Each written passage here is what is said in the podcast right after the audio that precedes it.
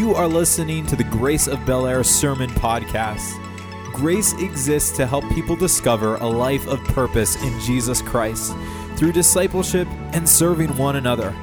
For additional information, you can visit us online at www.graceofbelair.com. And now, we invite you to enjoy this week's sermon.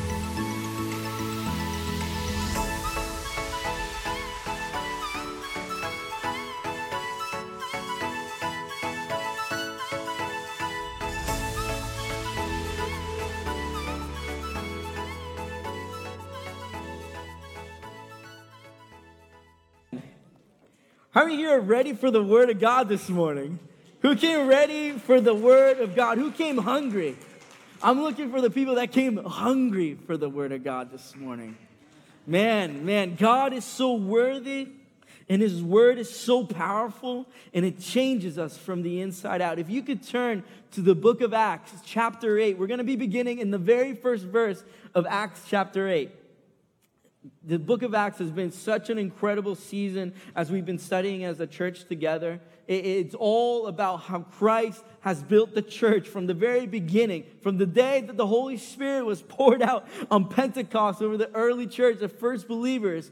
And then two, 3,000 years later, all these years later, here we are today. That, that, that the church is still moving, it's still active, and it's still the Holy Spirit working among his people. And, and Acts chapter 8 is where we're going to be pick up. But before we go into that, I want to ask you a question.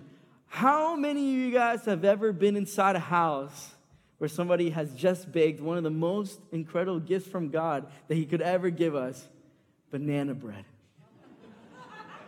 My goodness, just like three weeks ago, my lovely wife, she, she made an amazing batch of banana bread. She made a few for some of our neighbors that live right next to us, but she made a very special one for me as well. So praise God, thank you for that. And, and what was so incredible about this was I'm upstairs, I'm, I'm in my office that's all the way upstairs. The kitchen's in the first floor and I'm up there, I'm, I'm reading my books, I'm studying, I have music playing. I'm in a whole totally different world. Just not, I'm not connected to anything that's going on here. And all of a sudden, as I'm studying, as I'm flipping through pages, all of a sudden, what is that? And then I do it again. What is that smell? And how many of you guys have ever seen Tom and Jerry when the trail of smell, all of a sudden the cat just starts levitating to wherever it is that the, the, the smell is coming from? That's what happened to me. All of a sudden I close my book and I start walking down the stairs. And then next thing you know, I open my eyes and I'm in the kitchen. All of a sudden, there's the banana bread. And the oven opens, the banana comes out, and it, and it looks like manna from heaven. I'm like, this is the most incredible thing I've ever seen. And the aroma that came from that oven, that came from that bread, filled the entire house. And it was so inviting that I would be, before I even knew it, I was where that smell was coming from. How many know that our worship our lives, the scripture teaches us, is like a fragrance, an aroma that fills the temple of God. It fills the throne room where God is when we worship Him in spirit and in truth, when we live in a manner, we live our lives as a living sacrifice, as a life that is surrendered to God, living in a conduct that is worthy of the gospel of Christ. It says that that type living, that type of worship, that type of surrender to God, it, it says that it's like that sweet fragrance, just like that smell of a banana bread that filled our entire house. It's like our worship filling the entire throne room of God.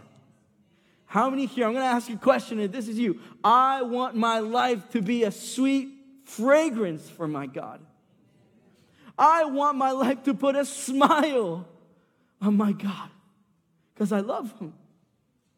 And he loved me. And he saved me. And he picked me up. When, when there's a sweet fragrance that begins to happen, when there's, when there's a type of worship where there's this aroma that fills the throne room of God, you know what that does? It invites him closer, it invites him near.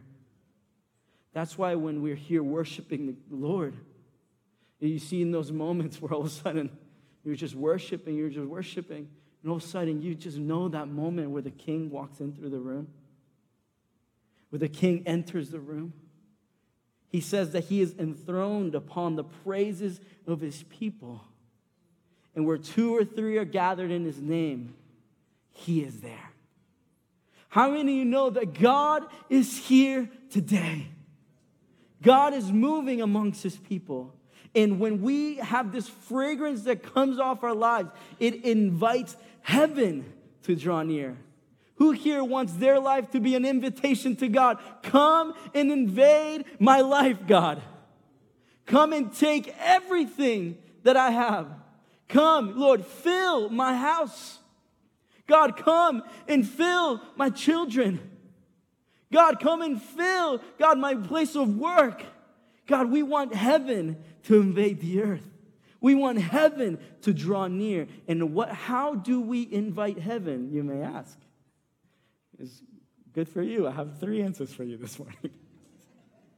Acts chapter 8, we're going to start in verse 1. It picks up in a very dramatic place in, in the storyline of Acts. What just happened in the chapter before? Stephen, one of the disciples, a young man who was full of boldness and truth. He goes out to the city square and he begins to preach the gospel. And what happens? There's a crew, a, a group of Jews that come around that don't like what he's preaching. So what happens? Under the supervision of a man named Saul, which later we learn becomes Paul the apostle, the man who wrote most of the New Testament. Under his supervision, they stone him. They kill him, and, and persecution begins to break out all across the land. Persecution is, is an attack and opposition against the church and the people of God. What was happening was that the, Saul, he, he was so convicted that he was like, this little new sect of Judaism, this new faith, this new religion that is working out, and all these things that all these people are starting to believe in this Jesus, we need to crush it. We need to destroy it before it goes on anymore. And how many know in this world today, a vast, vast number of believers, brothers and sisters in the faith, still live in that reality. We read it and it was like, wow, how crazy it was back then. But you know, there's a millions upon millions of our brothers and sisters that this is still their reality. People trying to crush their faith, an opposition that's coming. But read with me in verse 1 And Saul approved of his execution. And then on that day arose a day of great persecution against the church in Jerusalem. And they were all scattered throughout the regions of Judea and Samaria, except for the apostles. Devout men then buried Stephen and made great lamentation over him. But Saul was ravaging the church and entering house after house and he dragged off men, he dragged off women, and committed them all to prison. In verse 4, and then says, Philip, now those who were scattered, the ones that had been just scared and put all over the region because of persecution, it says, now those who were scattered went about doing what? Preaching the word of God. My first point this morning the thing that invites the presence of heaven, of God, and invites Him draw near to us, number one is this obedience to God's voice. And catch this obedience to His command, His voice, even when it's hard. And even when it, it seems crazy the church that, that had been now scared, that has been run off all across the region of, of this, of this Judea and all here, all hiding all across the region. Uh, now, all of a sudden, they're everywhere. They were located in one place, but now they're everywhere. And what they kept doing was they didn't stop the work of the Lord. They kept on preaching the word of God. And what's so amazing about this that just it's so encouraging is that what the enemy meant to destroy the church, God used it to multiply it all across the region. I don't know what fight you may be fighting right now.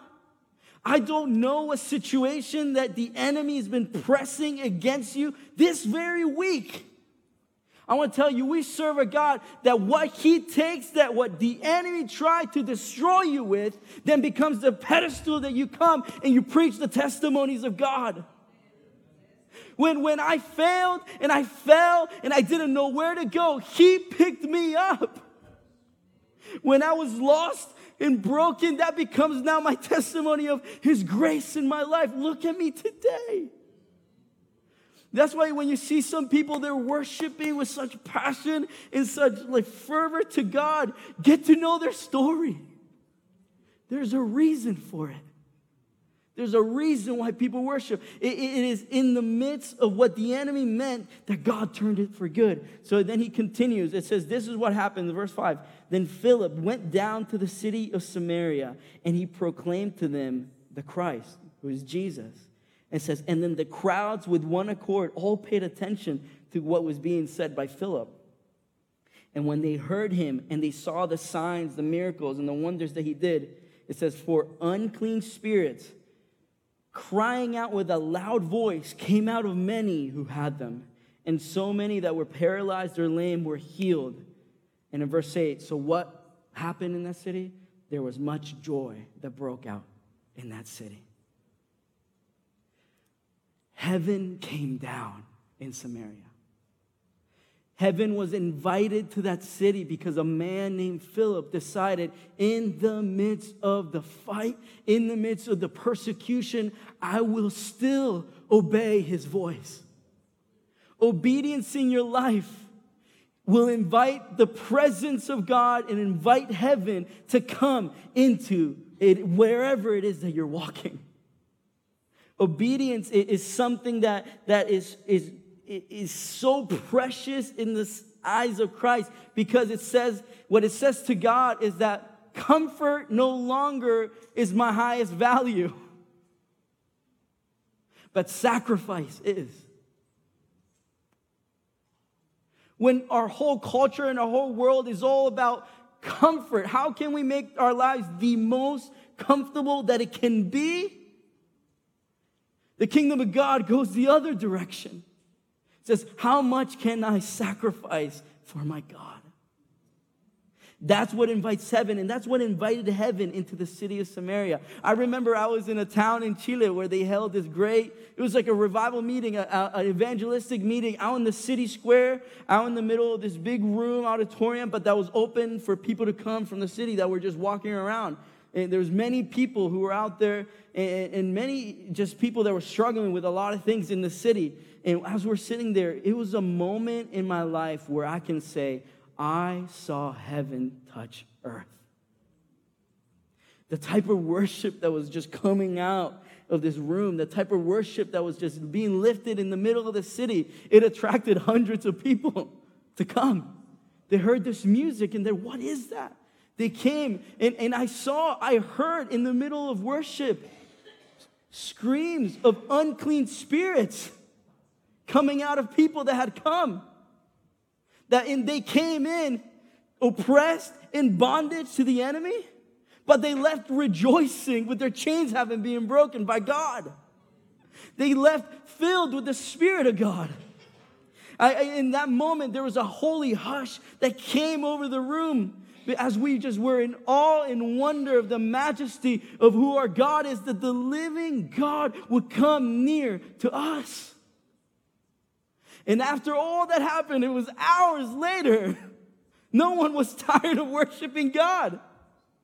And what happened from that place? Somebody grabbed the tambourine, started shaking it. Then somebody was like, let me grab this guitar. Somebody hopped on the drums. And before you know it, we had the wildest party of praise that we've I've ever experienced in my life. Because what happens when heaven draws near? The gates of hell begin to shake. What happens when heaven draws near? Everything must bow before the Lord. And what happens when heaven draws near? Joy explodes in that place. So, my question this morning do you want heaven to draw near? Do you want heaven to draw near in us? It says that obedience in the midst of hardship is the way. Christ said, The gates of hell will not prevail against the church. It's one of those testimonies, one of those scriptures that is something we ought to come back to over and over because what are gates designed for? It's a, it's a defensive mechanism. So Christ was already under the assumption that the church would be on the offensive. The gates of hell will not prevail, and the church goes forward. But what it takes is a people of God that say, I'm willing to obey God, even when it's hard. And even when it's crazy. I, I, I was at this uh, kind of, it was like a little conference, a little training with different pastors. And uh, the main speaker, he was a pastor, and he was sharing a testimony from his church. Their church, what they were having, they were having a whole series of teachings about hearing the voice of God, or being obedient to the Lord, being stepping out in faith to what God wanted to do. And so there's this 22 year old college girl that heard that message, and the Holy Spirit just lit a fire in her heart. And she was like, God, I want to do that. I, I, want, I want to step out in faith. I want to do something a little different than my routine. I, I, want, I want to be used by you, God. I want to hear you. So she, what she does, she goes like, all right, today I have to go get groceries. So I'm going to surrender my grocery trip to you, God. And I'm going to go to the other side of town and go specifically there because maybe, God, you'll, you'll use me, God. I, I surrender my grocery trip, Lord. Would you use it for your glory? Amen. She gets in her car and starts driving to the, this other side of town. And she doesn't know where she's going to go. And just in her heart, she's like praying, Oh, God, where, where should I go? Where should I go? Until eventually she sees this little corner store in another neighborhood she's never been in. And it's a corner store that was owned by somebody. There was chips, uh, you know, fruit. It's a small little store. And, she, and as soon as she saw it, she felt in her heart, That's where I need to go. That's where, that's where I need to go. Maybe God has something for me there. Let me, let me go there. So she parks her car, walks into the store, and, and sees like the cashier, and there's other people there browsing. And so she's like, okay, Lord. So as she starts looking through the chips, you know, trying to be nonchalant.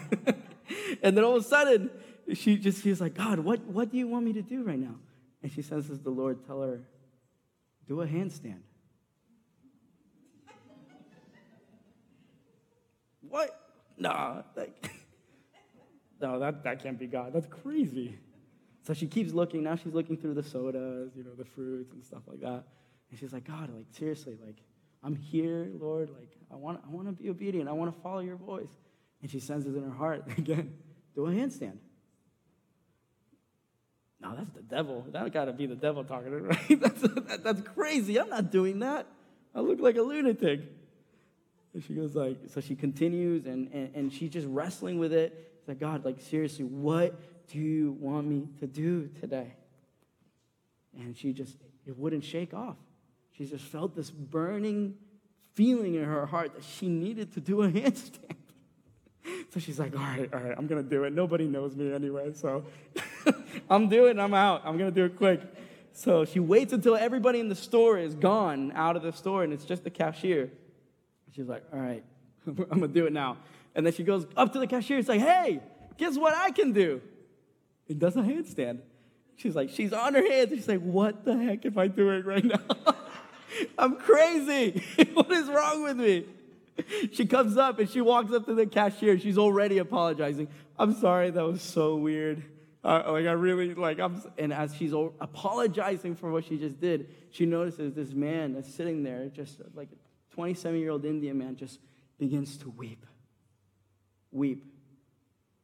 He just looks, looks at her and says, You have no idea what you just did. This morning, on this way to this shift, I said, God, I'm going to kill myself. I end it all. And out of anger, out of frustration, and out of a challenge almost to God.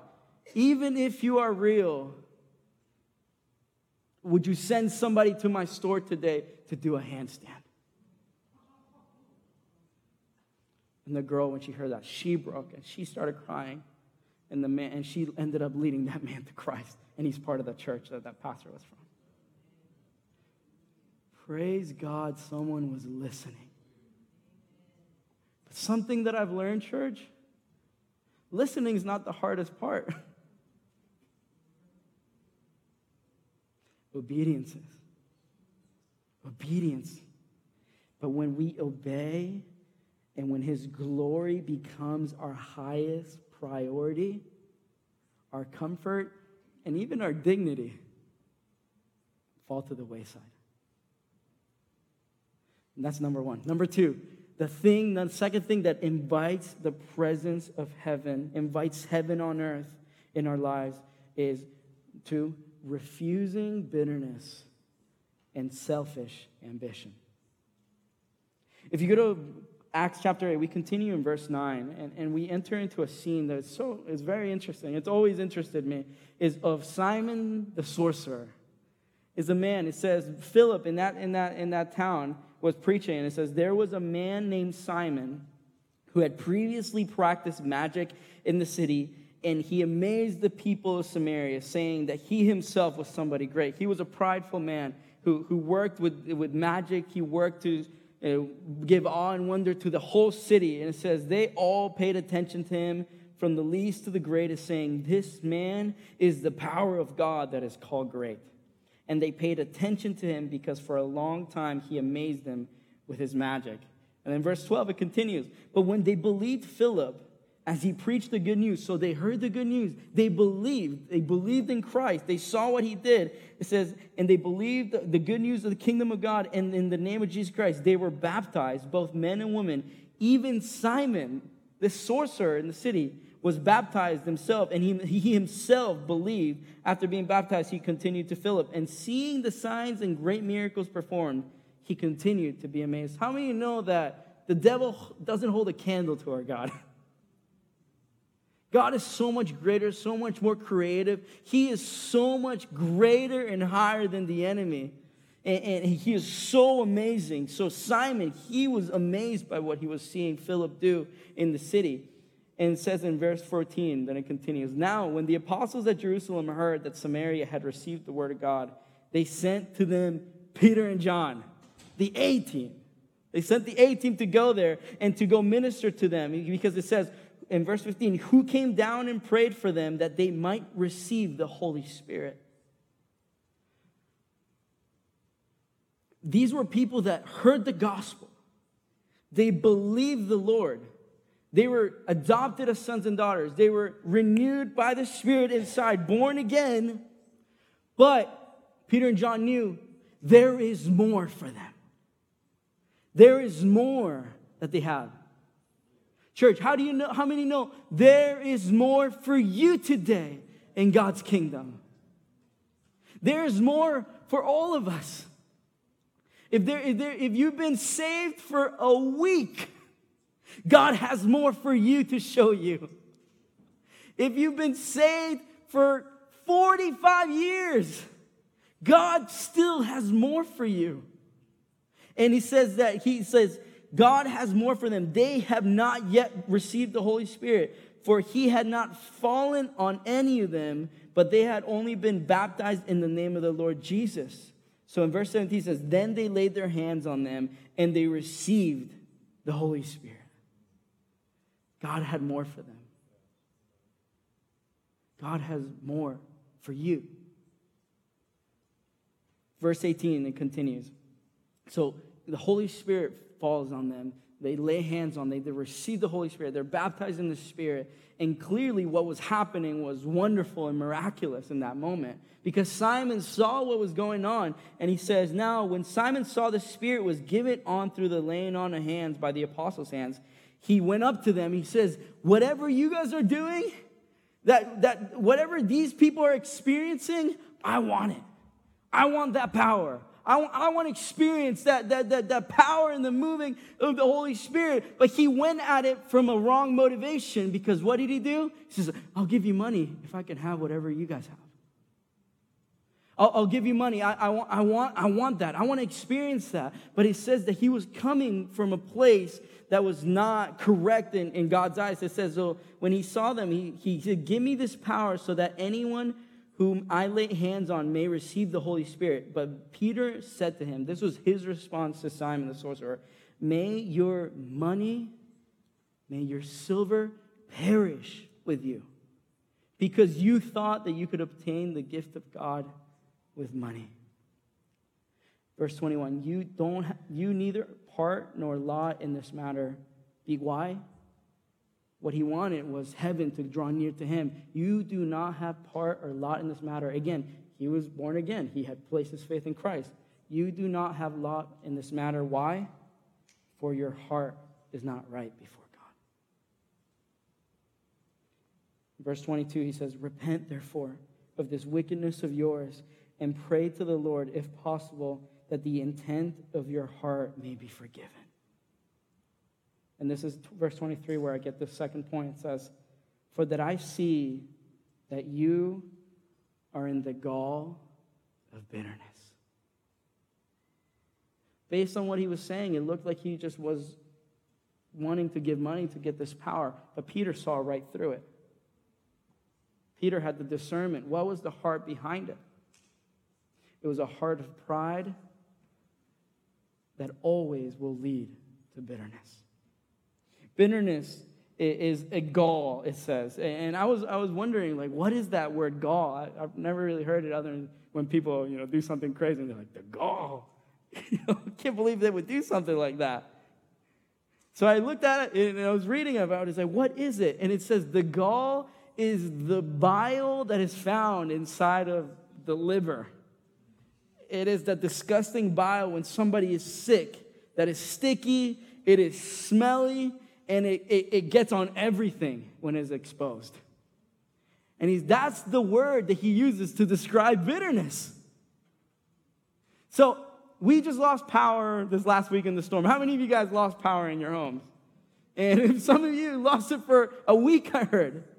What happens when your fish that you were going to eat on, on Thursday stays in there all week when there's no power. You open the fridge and what happens?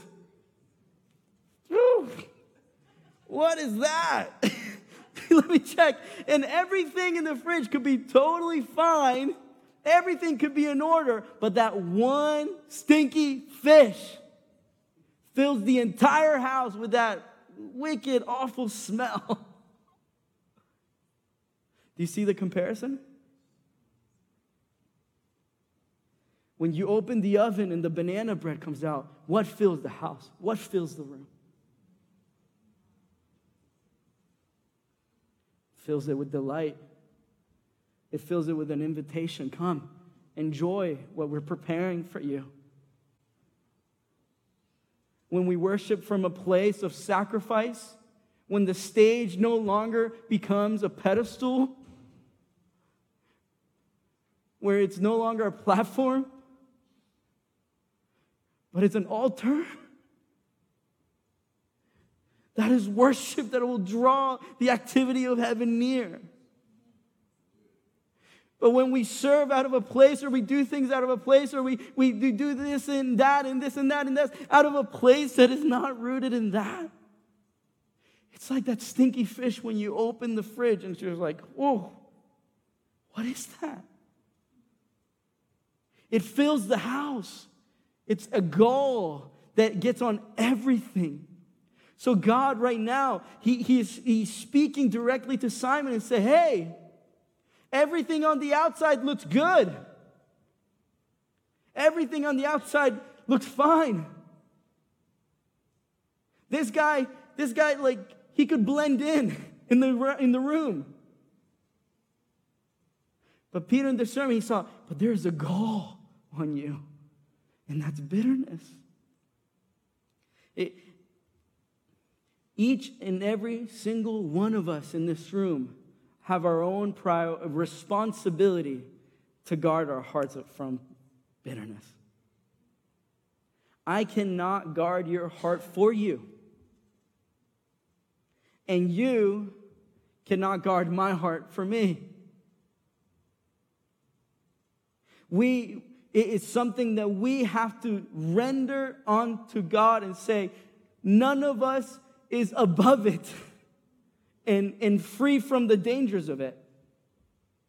If I'm up here and I'm preaching from a place that I want you guys to like me,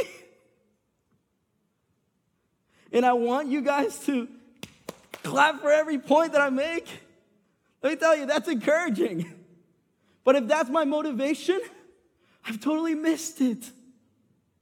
It's totally went over my head. But if the motivation is the glory of God, that will protect us. Protect us from the gall of bitterness. And let me tell you, when we resist it, when we push it back, when we decide this will not overtake my heart, that will invite heaven to come near. It, it, it, so, and you continue, it says in verse 22, uh, Peter gives them that command repent therefore wickedness of yours and pray that the Lord, if possible, for your intent of your heart to be forgiven. For I see the gall of bitterness in the bond of iniquity. And then this was Simon's response. This is so important. I'm not preaching this from a place that I've been above it, that I haven't fallen victim of it, that I've been offended and I've, I've fallen into a place of bitterness. I'm speaking from a place that I've been discipled in a place that set me free. Set me free. I'm preaching it from that place. It says, listen to his response. It says, Oh, pray for me to the Lord that nothing of what you have said will come upon me. I love this. Because he says, he, he says, pray for me. He didn't get mad and church hop for the next two years looking where to go. Losing two years of their Christian walk where they could have been growing, multiplying disciples. They didn't put on a fake face and smile while the inside they were burning. They didn't go and gossip. What did he do? And this is a beautiful word. This is what he did. He repented. He repented to the Lord. Let it be true of me, God. If, far be it from me. If I ever find my place and I find myself where my heart is a stinky fish, that I wouldn't be willing to say, God, help me, forgive me. It, it, there's, this, there's a scripture in, in 1 Peter chapter 5 that is so powerful, and every time I read it, it makes me tremble. I encourage you, anytime like you get mad about something, read it. Um, it makes me it makes me tremble before the Lord because it says, God opposes the proud. He's speaking to Christians here. He's not talking to the lost world out there. He's talking to the church. You could be born again, coming to church every week, and be plagued by bitterness and pride, and find yourself opposing God. When we hear that, we must be, we, it must be sobering to the spirit to say, Oh God, is that in me? Because if it is, Father, cleanse me from this. Because I want, I want my heart to be like that baked bread that fills your throne room with delight. I don't want my heart, when you open it, to be that stinky fish that fills your throne room with the gall of bitterness. I want to invite the worship team, if you come forward. Point number three is he, he finishes this, this scene. Luke finishes the scene with Simon the, the sorcerer, and then he follows onto a juxtaposition, uh, uh, like a, a comparison between the one and the other. He then begins to speak of another character. It was the Ethiopian eunuch. It says in verse 26 Now the angel of the Lord said to Philip, Rise and go toward the south of the road that goes from Jerusalem to Gaza. This is a desert place. 27. I love this. What'd he do? He rose and went. It was one verse between the command and the obedience. God, let it be so with me. he, he, he, he went and he rose, and then there was an Ethiopian eunuch, a court official of Candace, queen of the Ethiopians, who was in charge of all her treasure. He had come to Jerusalem to worship. And he was returning to his seated in, in his chariot when he was reading the prophet Isaiah. Verse 29 And then the Spirit said to Philip, Go over and join his chariot. Praise God, Philip was listening. Amen. He, he goes over and he sits next to him and, and he asks him, Do you understand what you're reading? Do you understand what, what this book is talking about? And he said, How can I unless someone guides me? Well, that shows me, and there's a humility in this man's heart. I want to know who is this God? Who, who, who is this one that this prophet is speaking of? He reads these scriptures that are speaking about Christ and Jesus. And verse 34 says, And then the eunuch said to Philip, Whom, I ask you, does this prophet say this is? Is he talking about himself or somebody else? And then Philip opened his mouth, and beginning with the scripture, he told them the good news of Jesus. How many know there's nothing more precious than a soul that is genuinely hungry for God? Just heard a testimony this week of, just some friends that were ministering from our church in, in the prison. Um, that this week, two men in prison genuinely hungry for God accepted the Lord as their Savior this week. Two men whose destinies were changed Two men that came to him in a place of broken, humble hunger for God. I said, God, I need you. And their lives were forever changed. Heaven loves to draw near to the humble heart. That same scripture I told you that he opposes the proud, the very next phrase says, But he will put his hand upon the humble, and he will lift them up in due season. We all know them. Those people that that you just look to them and you just see how humble and hungry they are for God. I think of grandma. Every night, just coming into the presence of God and just in a humble, quiet place. Nobody will ever know. It's not blasted on social media, but it's a quiet pursuit for God. All of us have somebody like that in our lives that we just admire. We say, wow, it seems like the world's falling apart, but you seem steady. It hasn't shifted, it hasn't shaken. There's something so comforting about that. We all, we all know those people, all those who carry that, that, that, that sweet spirit about them in their pursuit of God isn't it just so inviting to be around those people? I just sense the Lord just speak this word to me as I just began to think of all those people in my life who just I admire their faith I, I, I long, God, that I would have a heart like theirs and just how they hunger for you in such a place of humility. God, just like this Ethiopian eunuch, give me that heart, God. Just like those men in the prison that just were broken, that needed you, God. Give me that heart. And then all of a sudden, this is the word I felt from the Lord says, This can be you too.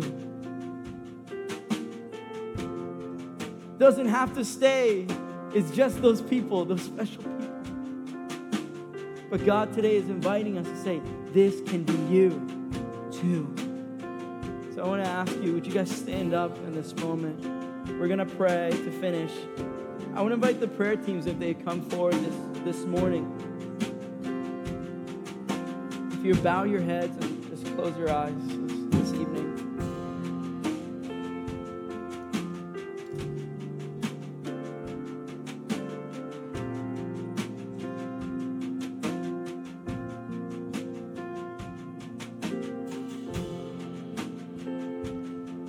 as we quiet our hearts to the Lord. I'm going to ask a question, and, and you can be honest with God.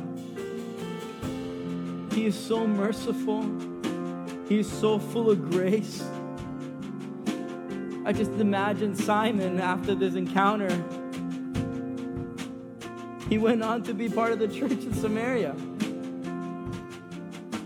a brother in the Lord, full of the joy of the Lord. The story doesn't have to end where it's at right now. Your story is not over. God has a future for you, God has more for you. And this can be you. This type of hunger, this type of humility, it is a gift of the Holy Spirit. It is something that we can ask this moment God, would you give us this hunger? And why is this so important? Why is my heart's cry that we would be a humble people before the presence of God? It's because I want to see heaven touch the earth through your life. I want to see where you go, heaven invades. I want to see you go to those stores, those grocery stores, and see people come to know Jesus. I want to see the Lord coming and, and filling your home with His presence, with His joy, with His healing. I want to see your children grow in the Lord, full of passion for God in a future that is rooted in His Word. Why do we do this? Why is this so important? Why do we preach? Why do we sing? Why do we create graphics? Why do we lead our children? Why do we give our tithes? Uh, why do we take care of the babies in the nursery? Why do we do outreaches and plan all these events? Why do we do all of this?